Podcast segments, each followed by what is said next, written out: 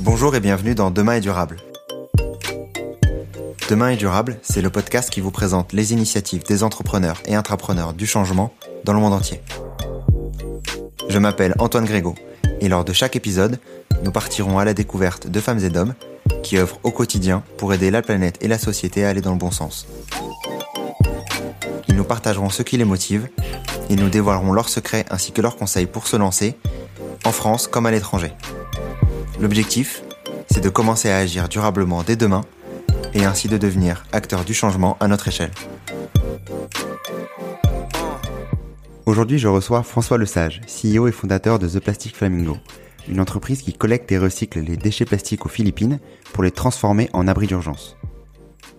Parce que, encore une autre image qui est facile, qui est, intéressante pour comprendre la, la, problématique, en Asie, un camion poubelle par minute de déchets plastiques est versé dans l'océan. Un camion poubelle par minute. Là, depuis qu'on se parle, il y a eu 47 camions poubelles qui sont tombés dans l'océan. Ici, en Asie, aux Philippines. Je suis vraiment très content de recevoir François aujourd'hui, puisque François est vraiment passionné et dévoué à cette cause, puisqu'il a littéralement tout quitté, avec sa femme, pour s'installer aux Philippines.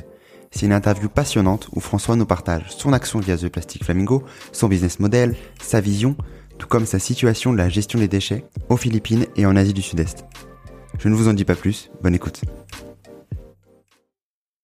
Euh, donc ensuite, quand le, plastique a été collecté, donc euh, via les, euh, différents points de collecte et, et, et, via ce que, vous faites directement, donc le, plastique est recyclé pour ensuite en faire des planches et, des poutres pour ensuite faire, des abris. Euh, tu me partageais le, le, terme de 2000 tonnes de déchets plastiques euh, à, à, collecter et à recycler euh, par an. Est-ce que tu peux nous nous dire ce que ça, à quoi ça correspond 2000 tonnes? En fait, j'arrive pas à me, à, à concrètement euh, le, le, tangibiliser. Oui, oui, oui. Eh ben, 2000 tonnes, c'est déjà 2000 kilos. Et dans un camion, on met environ 350 kilos donc, il s'agit d'environ 6000 camions, 6000 semi-remorques remplis de camions, euh, de plastique. Donc, euh, vous imaginez 6000 semi-remorques et ça vous fait 2000 tonnes de plastique. Voilà. Euh, c'est beaucoup comme ça. C'est beaucoup de matière. néanmoins, ce que produit Manille comme déchets plastiques par an, c'est 1 million de tonnes. Donc ça veut dire que nous, quand on aura atteint notre taille critique, qui est en fait de 10 000 tonnes, hein, qui, est, qui, est, cinq fois plus grande que celle que je viens de citer, mais qu'on va acquérir en quelques années, eh ben on adressera 1% seulement du problème de la pollution océanique, de la pollution plastique à Manille. Et pour, pour se figurer ça un peu plus concrètement, euh, en fait, la consommation d'un an de déchets plastiques souples, qu'on appelle des sachets en, anglais, euh, dans Manille, ça recouvre toute la ville de Manille d'une couche de 30 cm de déchets. Ça veut dire qu'il y, a une, y a une question géographique aussi du déchet. C'est-à-dire le, déchet, il, faut en faire quelque chose, on ne peut pas le faire disparaître.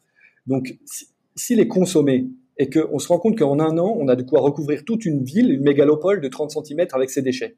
Donc la mégalopole, elle a les pieds dans, les, dans le plastique. Vous l'imaginez, vous la voyez dans votre tête. Eh ben, qu'est-ce qu'on fait de ces trucs-là? Là, la politique aux Philippines, c'est de mettre ça dans des décharges. C'est ça la politique aujourd'hui. Euh, et ben, dans les décharges, qu'est-ce qui se passe? Comment peut-on mettre dans une décharge de quelques centaines d'hectares l'équivalent de 30 cm de, plastique recouvrant toute une mégalopole On peut pas. C'est géographiquement, c'est concrètement, euh, je sais pas comment dire, ça, n'est pas physiquement dans le monde concret euh, tenable. Donc, qu'est-ce qui se passe? Ben, Ça se retrouve sur la décharge, mais ça, euh, en anglais, on parle de leakage. Ça, glisse, ça, coule, ça coule dans la, rivière d'à côté, ça, va dans la nature, ça s'envole, etc. C'est pour ça qu'en fait, euh, ça disparaît dans l'océan. Quand c'est pas purement et simplement jeté dans l'océan directement. Parce que encore une autre image qui est facile, qui est intéressante pour comprendre la, la, problématique en Asie, un camion poubelle par minute de déchets plastiques est versé dans l'océan. Un camion poubelle par minute. Là, depuis qu'on se parle, il y a eu 47 camions poubelles qui sont tombés dans l'océan. Ici, en Asie, aux Philippines. Quelles sont les autres manières pour que le plastique justement arrive dans l'océan à part euh, à part cette partie-là euh, de euh, déviation a... En fait, ouais, c'est hyper intéressant. Il y a 70% des déchets qui finissent dans l'océan qui sont des déchets qui ont été collectés. Première, je vous laisse digérer cette information. Donc ça veut dire que le déchet, il a été collecté, il s'est retrouvé dans un camion poubelle, il s'est retrouvé dans une décharge. 70% des déchets de cette plastique de cette décharge se retrouvent dans l'océan. Simplement par le fait que euh, on est sur des îles, que les décharges sont dans des espaces qui sont en proximité de la mer, et que par conséquent le plastique qui se trouve dans ces décharges, physiquement, mécaniquement, finit par se retrouver dans une rivière euh, à la première mousson venue, et puis euh, de la rivière dans un fleuve et du fleuve dans l'océan. Première, première raison. Deuxième raison, c'est ce c'est pendant le processus de collecte. En fait, tout à l'heure, je disais qu'il y a des gens qui, ramassent des déchets qui sont payés par les, municipalités pour collecter les déchets. Leur mission, c'est d'aller collecter les, poubelles dans les villes et après d'emmener les déchets dans la décharge. Ils sont payés un forfait pour ça.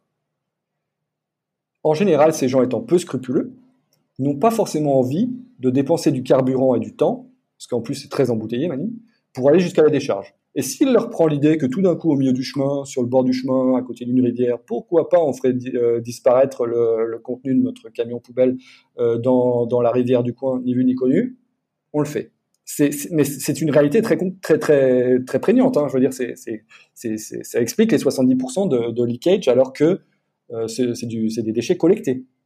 Et les 30% qui restent, c'est les gens qui, n'ayant pas accès à une poubelle, en fait, le laissent enfin le, mettre dans la nature ou, ou je sais pas par leur fenêtre euh, ça tombe dans une petite rivière. Parce qu'il y a beaucoup de, villages un peu sur pilotis vous voyez qui, qui, sont près des près des petits ruisseaux. Les ruisseaux ils arrivent dans des canaux donc finalement le déchet qui a réellement été jeté par un individu dans la nature c'est pas rien c'est 30% mais ça n'est que 30% les 70% qui restent c'est de la mauvaise gestion. Mais c'est quand même un gros un gros un, énorme pourcentage. Enfin, le fait que les personnes jettent également dans la nature, ça arrive aussi en France en fait. Hein, donc, euh, on peut pas trop blâmer cette partie-là. Beaucoup de personnes le font aussi en France et c'est comme ça que ça arrive aussi dans les océans euh, en France euh, concrètement. je voudrais maintenant me concentrer un peu plus sur The Plastic Flamingo et plus sur le sur le business model.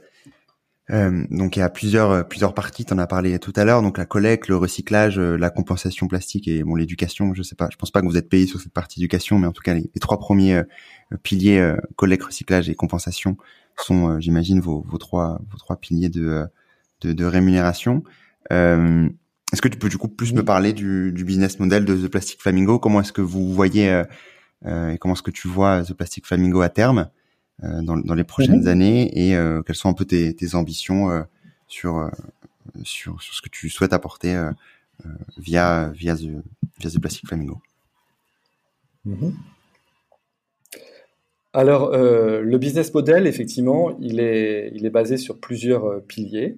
Le premier pilier, ça va être quand même la vente de produits en plastique recyclé, en l'occurrence les planches et les poutres, et soit sous forme de planches et de poutres, euh, juste tel quel, et d'autres se chargeront de les usiner pour en faire des produits euh, qu'ils souhaiteront, des meubles, on a un partenariat avec des designers, etc.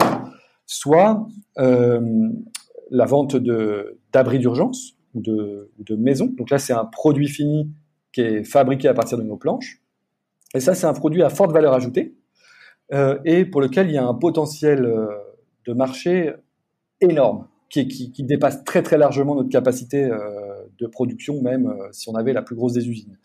Euh, les besoins en logement à bas coût en Asie et de logements de transition suite aux catastrophes naturelles en Asie et dans le monde en général, notamment, d'autant plus avec le réchauffement climatique qui accroît en fait les catastrophes naturelles, la montée des eaux, etc. Et nous, on fait aussi des plateformes pour, pour lutter contre la, montée des eaux, des, pontons, des choses comme ça.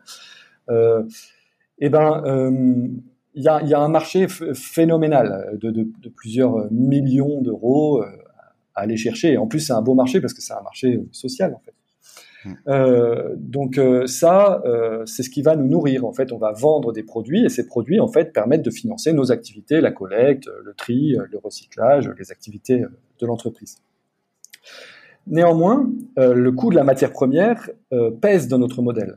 Et donc, en fait, la partie collecte est un centre de coût. Naturellement, ça nous coûte d'aller collecter, euh, d'aller même trier les déchets plastiques et de faire de l'éducation aussi.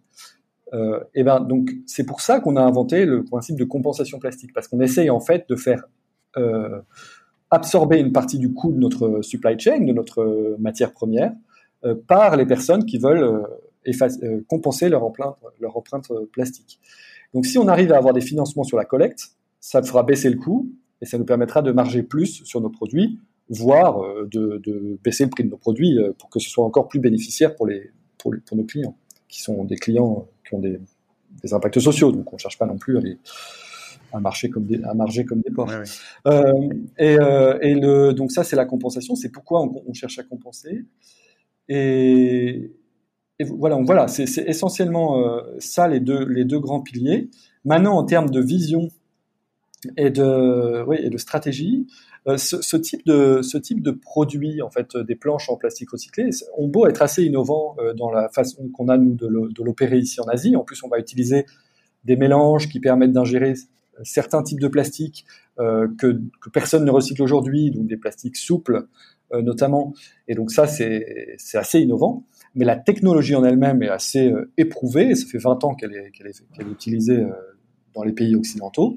Et ces business models de transformer des plastiques recyclés en poutres et en planches, c'est des, des, vaches à lait, c'est des, des, des, boîtes, euh, c'est des boîtes bien connues en Europe euh, qui, et aux États-Unis euh, qui, qui, ont pignon sur rue et qui, qui développent un modèle économique stable. Quoi. Enfin, en revanche, mm. ce qui n'est pas évident, c'est que ce type de projet industriel, en l'occurrence, nécessite des investissements au démarrage assez importants et du temps.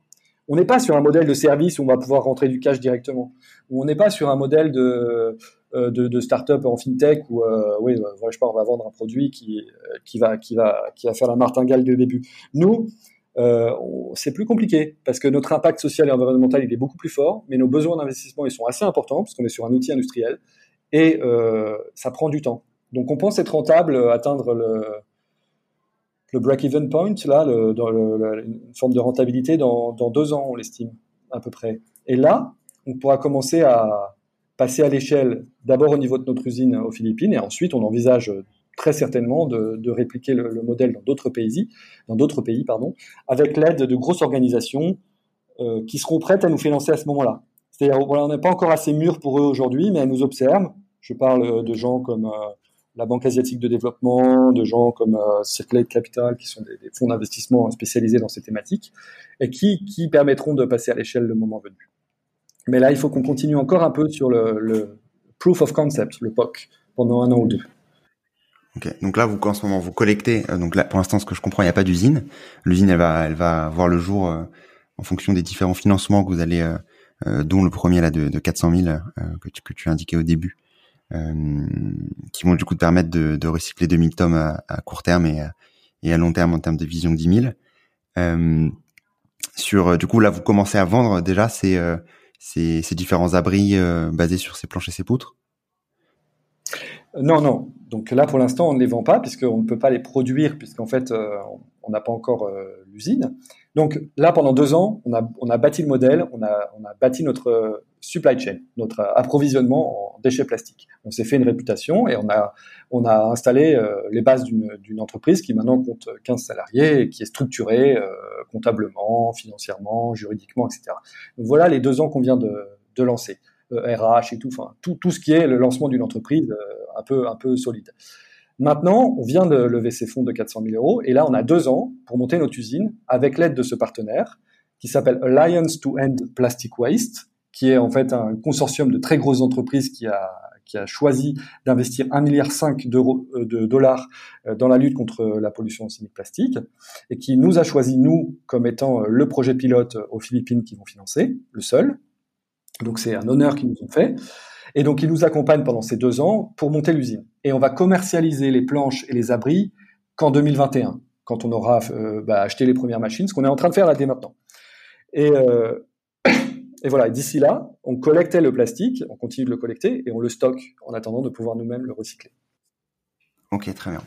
Et euh, sur sur le produit, donc les abris d'urgence, tu disais du coup que les, le modèle était un peu établi sur justement la création de planches et de poutres sur ce euh, la création de, de, ce nouveau produit entre guillemets de d'abri d'urgence que vous vendrez après in fine à des ONG etc. Euh, c'est quelque chose qui est euh, qui est nouveau ou vous avez dû euh, faire appel à des personnes qui savaient déjà, enfin des entreprises qui savaient déjà faire ça. Comment ça s'est passé cette partie-là? Mmh. C'est vrai, ça m'avait complètement échappé de le mentionner, mais c'est hyper important. Euh, donc, euh, effectivement, c'est complètement nouveau. On a inventé un produit, on a inventé un produit hyper innovant qui est en fait un abri d'urgence en kit 100% euh, en plastique recyclé. Et on l'a pas inventé tout seul, parce qu'on ne sait pas tout faire non plus.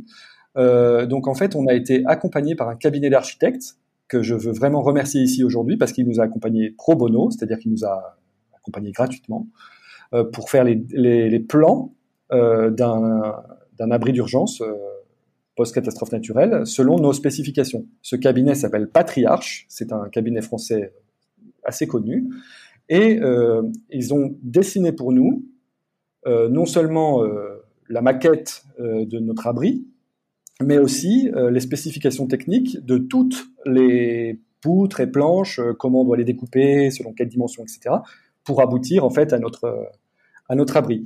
Donc aujourd'hui, en fait, l'abri, il est les plans en sont déjà euh, déterminés. Euh, la recette de plastique pour nous est déterminée. Euh, tout est prêt. En fait, il reste plus qu'à sortir les planches et à, par contre, pour la tenter pour de vrai de monter cet abri. Une fois qu'on aura réussi à, on dit, extruder nos planches. Euh, et donc concrètement, hein, pour, juste pour se faire une idée, d'ailleurs, les planches, elles ont une forme de planche, donc une forme euh, de parallélépipède rectangle. Enfin, elles sont comme des rectangles. Et en fait, il faut après qu'on utilise, qu'on travaille avec des euh, charpentiers pour découper en fait des encoches, des formes en fait dans ces planches de manière à ce qu'elles puissent s'assembler les unes aux autres. C'est pas ça va pas sortir tout fait de notre machine. En fait, il y a une étape après d'usinage en menuiserie plastique de nos planches. Donc, on va avoir différents types d'ouvriers. On va avoir des ouvriers qui vont trier le plastique, des ouvriers qui vont recycler, et des ouvriers qui vont, euh, enfin, des, des menuisiers. Tu nous partageais tout à l'heure la récente subvention de 400 000 dollars que vous venez d'obtenir. Comment ça se passe la question du financement pour Plastic Flamingo? Ouais, c'est une super nouvelle. Alors, on n'a pas commencé avec cette subvention. On a aussi d'ailleurs, pour la petite parenthèse, fait d'abord une levée de fonds participative avec une, une organisation que je salue qui s'appelle We Do Good, qui est une plateforme française de crowdfunding euh, et qui nous a permis, en fait, au début du projet, il y a un an et demi, de lever 80 000, 80 000 euros euh, auprès d'investisseurs privés. Je crois eu à peu près 200 investisseurs qui étaient euh, plutôt des, gens qui étaient dans notre réseau. Et après deux mois de campagne, on a réussi à lever 80 000 euros qui nous ont permis de lancer notre affaire aujourd'hui et d'exister. Hein. Et c'est grâce à ça que euh, on a pu faire la deuxième étape. Enfin, il y a une toute première étape qui était un petit capital de 30 000 euros à la base. Ensuite, il y a le crowdfunding 80 000 euros. Maintenant, les, les subventions 400 000 euros. Et on va commencer euh, à se lancer dans des séries Series A, on dit en anglais, donc des, des levées de fonds euh, d'un montant un peu plus important. On cherche à, aller chercher euh, 1,5 million là pour, pour, la fin de l'année pour, pour, pour, sécuriser la croissance de nos deux premières années. Euh, donc, mais c'est tout un cheminement. Et sur le financement, il y a, aussi plein de choses à dire. Hein. Je vais, j'ai un esprit d'escalier, donc je vais pas trop vous embrouiller, mais euh, en général, quand on monte une entreprise à l'autre bout du monde, il faut savoir qu'on se coupe de tout un tas de financements classiques français euh, que, et que, que, du coup, il faut être plus créatif dans son approche du financement. Parce qu'en général, les banques françaises ne vont pas vouloir vous financer parce qu'elles ne peuvent pas nantir euh, les biens que vous allez euh, acquérir à l'autre bout du monde. Imaginez, j'achète euh, une machine pour recycler du plastique à Manille. un banquier à Paris va me dire bah, c'est bien gentil, mais comment je comment je nantis ce bien? Donc en gros, lever des fonds auprès de banques françaises pour des projets à l'étranger, c'est compliqué. Et, et, puis il y a tout l'écosystème du, du, financement de start-up euh, avec la France Engage, enfin, enfin toutes les, toutes les, tous les prêts d'honneur, etc. Ça, ça c'est pareil, c'est très compliqué à partir du moment où l'activité n'est pas opérée sur le sol français, où il n'y a, pas de, a pas de croissance sur le sol français. En fait, on a beau être une entreprise française, on passe à côté de ces financements. Ok. Et sur monter une boîte aux Philippines, donc tu parlais d'aides, euh, les aides françaises qui sont du coup plus compliquées à avoir puisque tu agis aux Philippines euh, directement. Est-ce que vous avez euh, de votre côté eu des aides du gouvernement philippin? Est-ce qu'il y a eu des, des, des, subventions basées sur ce que vous faites pour vous aider justement à avancer plus vite? Alors rien du tout, euh, rien du tout du tout. Euh, là, c'est un pays très libéral, hein, les Philippines. C'est comme, euh, c'est un pays qui est vraiment très très empreint de la culture américaine. C'est comme un peu les petits États-Unis en, Asie. donc donc non, il y a, y a, aucune aide de l'État sur les activités que, que nous opérons. Et petite parenthèse sur laquelle je ne m'étendrai pas, mais en période de Covid, nous n'avons eu aucune aide de l'État non plus, donc ni de l'État français ni de l'État philippin. Ça, ça, a été un peu compliqué comme, comme passage sur le plan euh, économique, euh, comme pour, plein d'entreprises, mais voilà, ce sont des économies très libérales où, où l'État n'intervient que, enfin, je sais pas s'il intervient un peu, mais en tout cas, nous, il nous a pas aidés. Ok. Et est-ce qu'il y a un mouvement des entreprises sociales aux Philippines? Alors, le marché de l'entreprise sociale, euh, il est, il est euh, effectivement euh, très en vogue aux Philippines. Il faut savoir que quand même, les, jeunes Philippins qui font leurs études dans les universités des Philippines, ils peuvent aussi aller aux États-Unis, en Europe. Enfin, c'est quand même une population très éduquée. Hein. donc, en gros, elle, ressemble en beaucoup de points à, à, nous. Donc, si c'est en vogue en France, bah, c'est aussi en vogue aux Philippines. Donc, il y a plein de jeunes entrepreneurs qui se lancent dans des projets à vocation euh, locale, sociale, environnementale, euh, à différents niveaux. Euh, néanmoins, et donc, et donc il y a un énorme engouement d'ailleurs pour la question plastique. Il y a plein d'essais de, startups qui essaient de se lancer, etc. Après, c'est quand même assez compliqué. Donc, pour l'instant, il n'y en a pas beaucoup qui ont, perduré.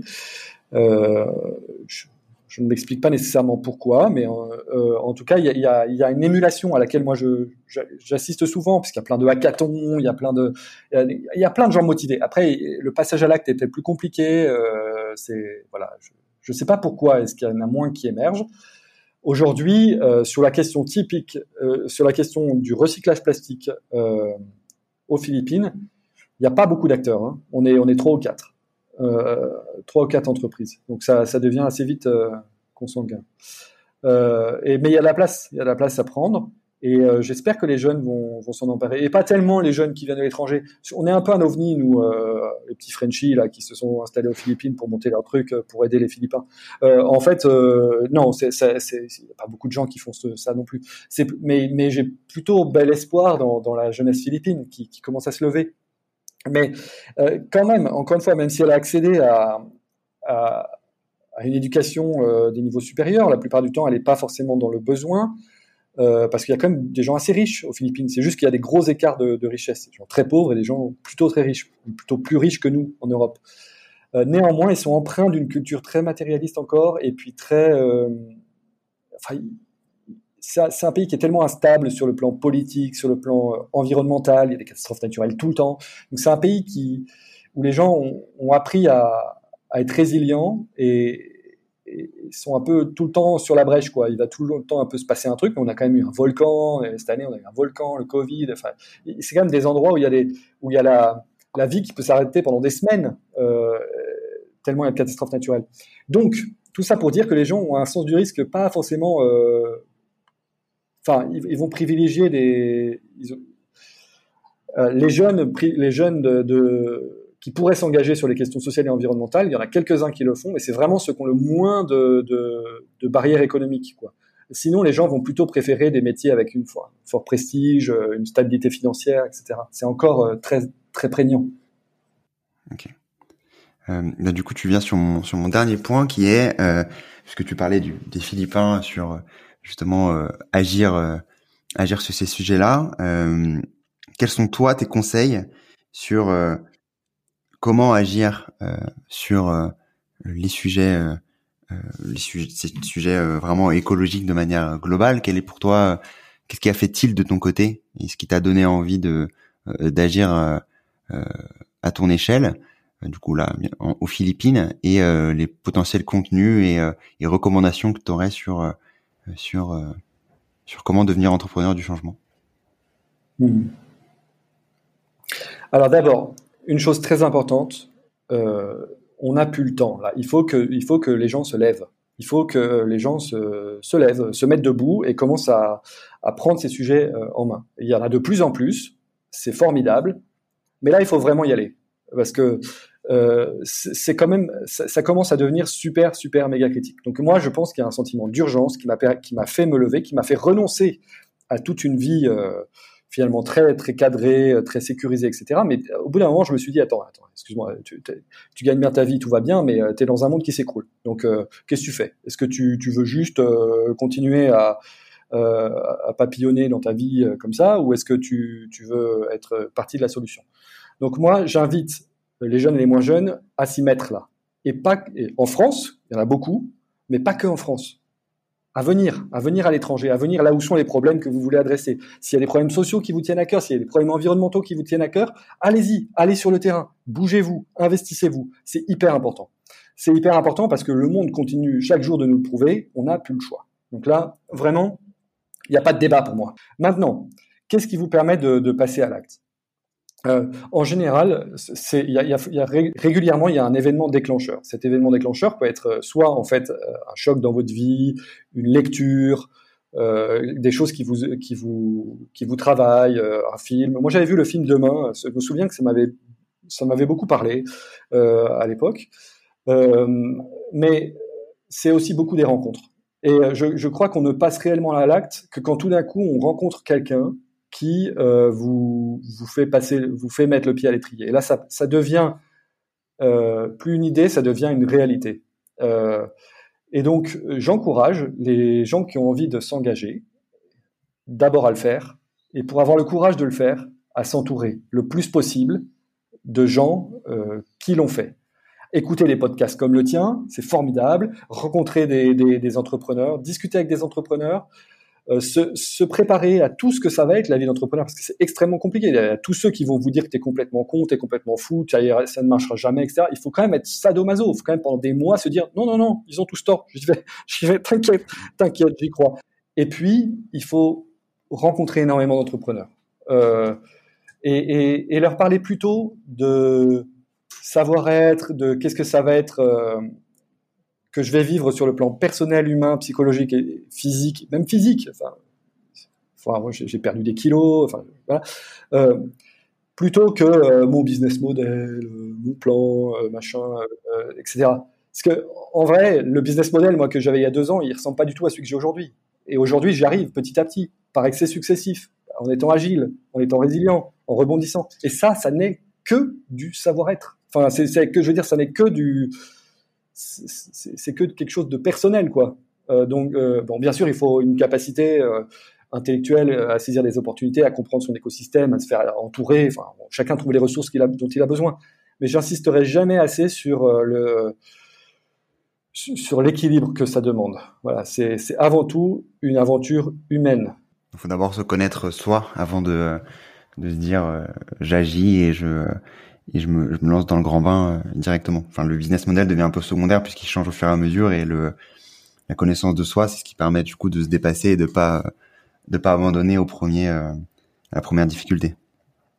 Ouais, ni à la première, ni à la millième, ni à un millionième, parce que parce que ça, ça n'arrête jamais. Mais euh, c'est super.